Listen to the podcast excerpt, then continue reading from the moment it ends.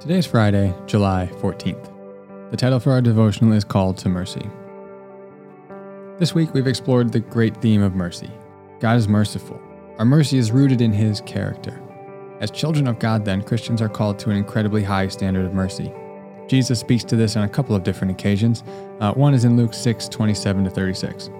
But I say to you who hear, love your enemies, do good to those who hate you, bless those who curse you, pray for those who abuse you.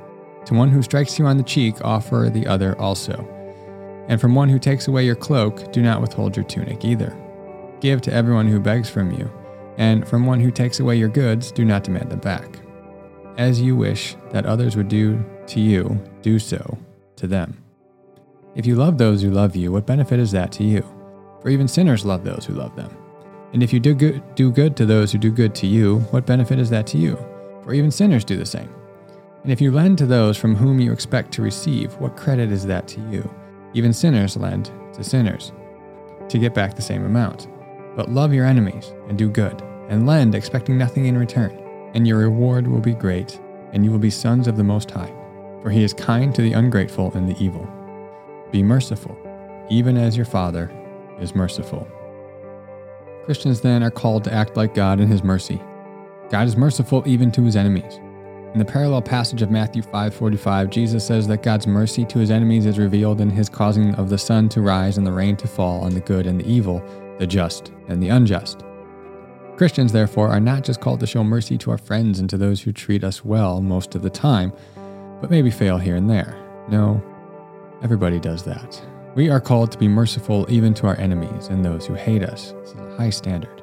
The ungrateful and the evil, this mercy doesn't stop at the door of our political enemies, then, those who would seek to kill or persecute Christians, even, or those who simply don't like us. We are called to show mercy to everyone. Another example from the life of Jesus reveals this radical mercy to be the way for Christians as well.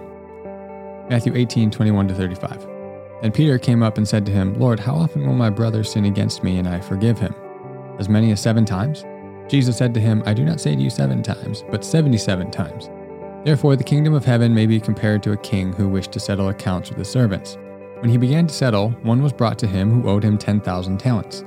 And since he could not pay, his master ordered him to be sold, with his wife and children and all that he had, and payment to be made. So the servant fell on his knees, implored him, Have patience with me, and I will pay you everything. And out of pity for him, there's our word for mercy, the master of that servant released him and forgave him the debt. But when that same servant went out, he found one of his fellow servants who owed him a hundred denarii. And seizing him, he began to choke him, saying, Pay what you owe.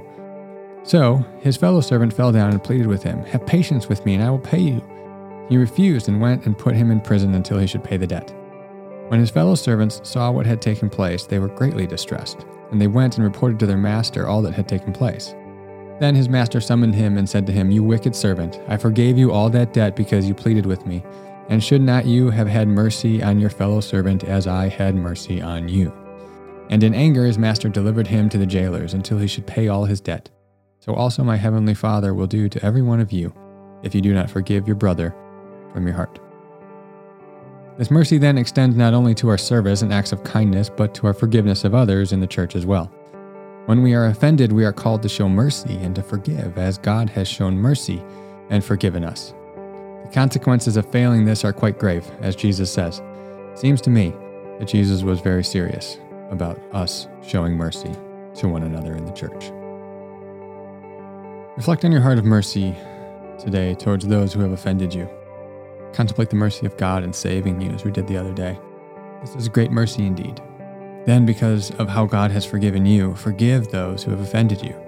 Forgive out of mercy for them, not because they deserve it, not because they ask for it, but simply out of mercy for them.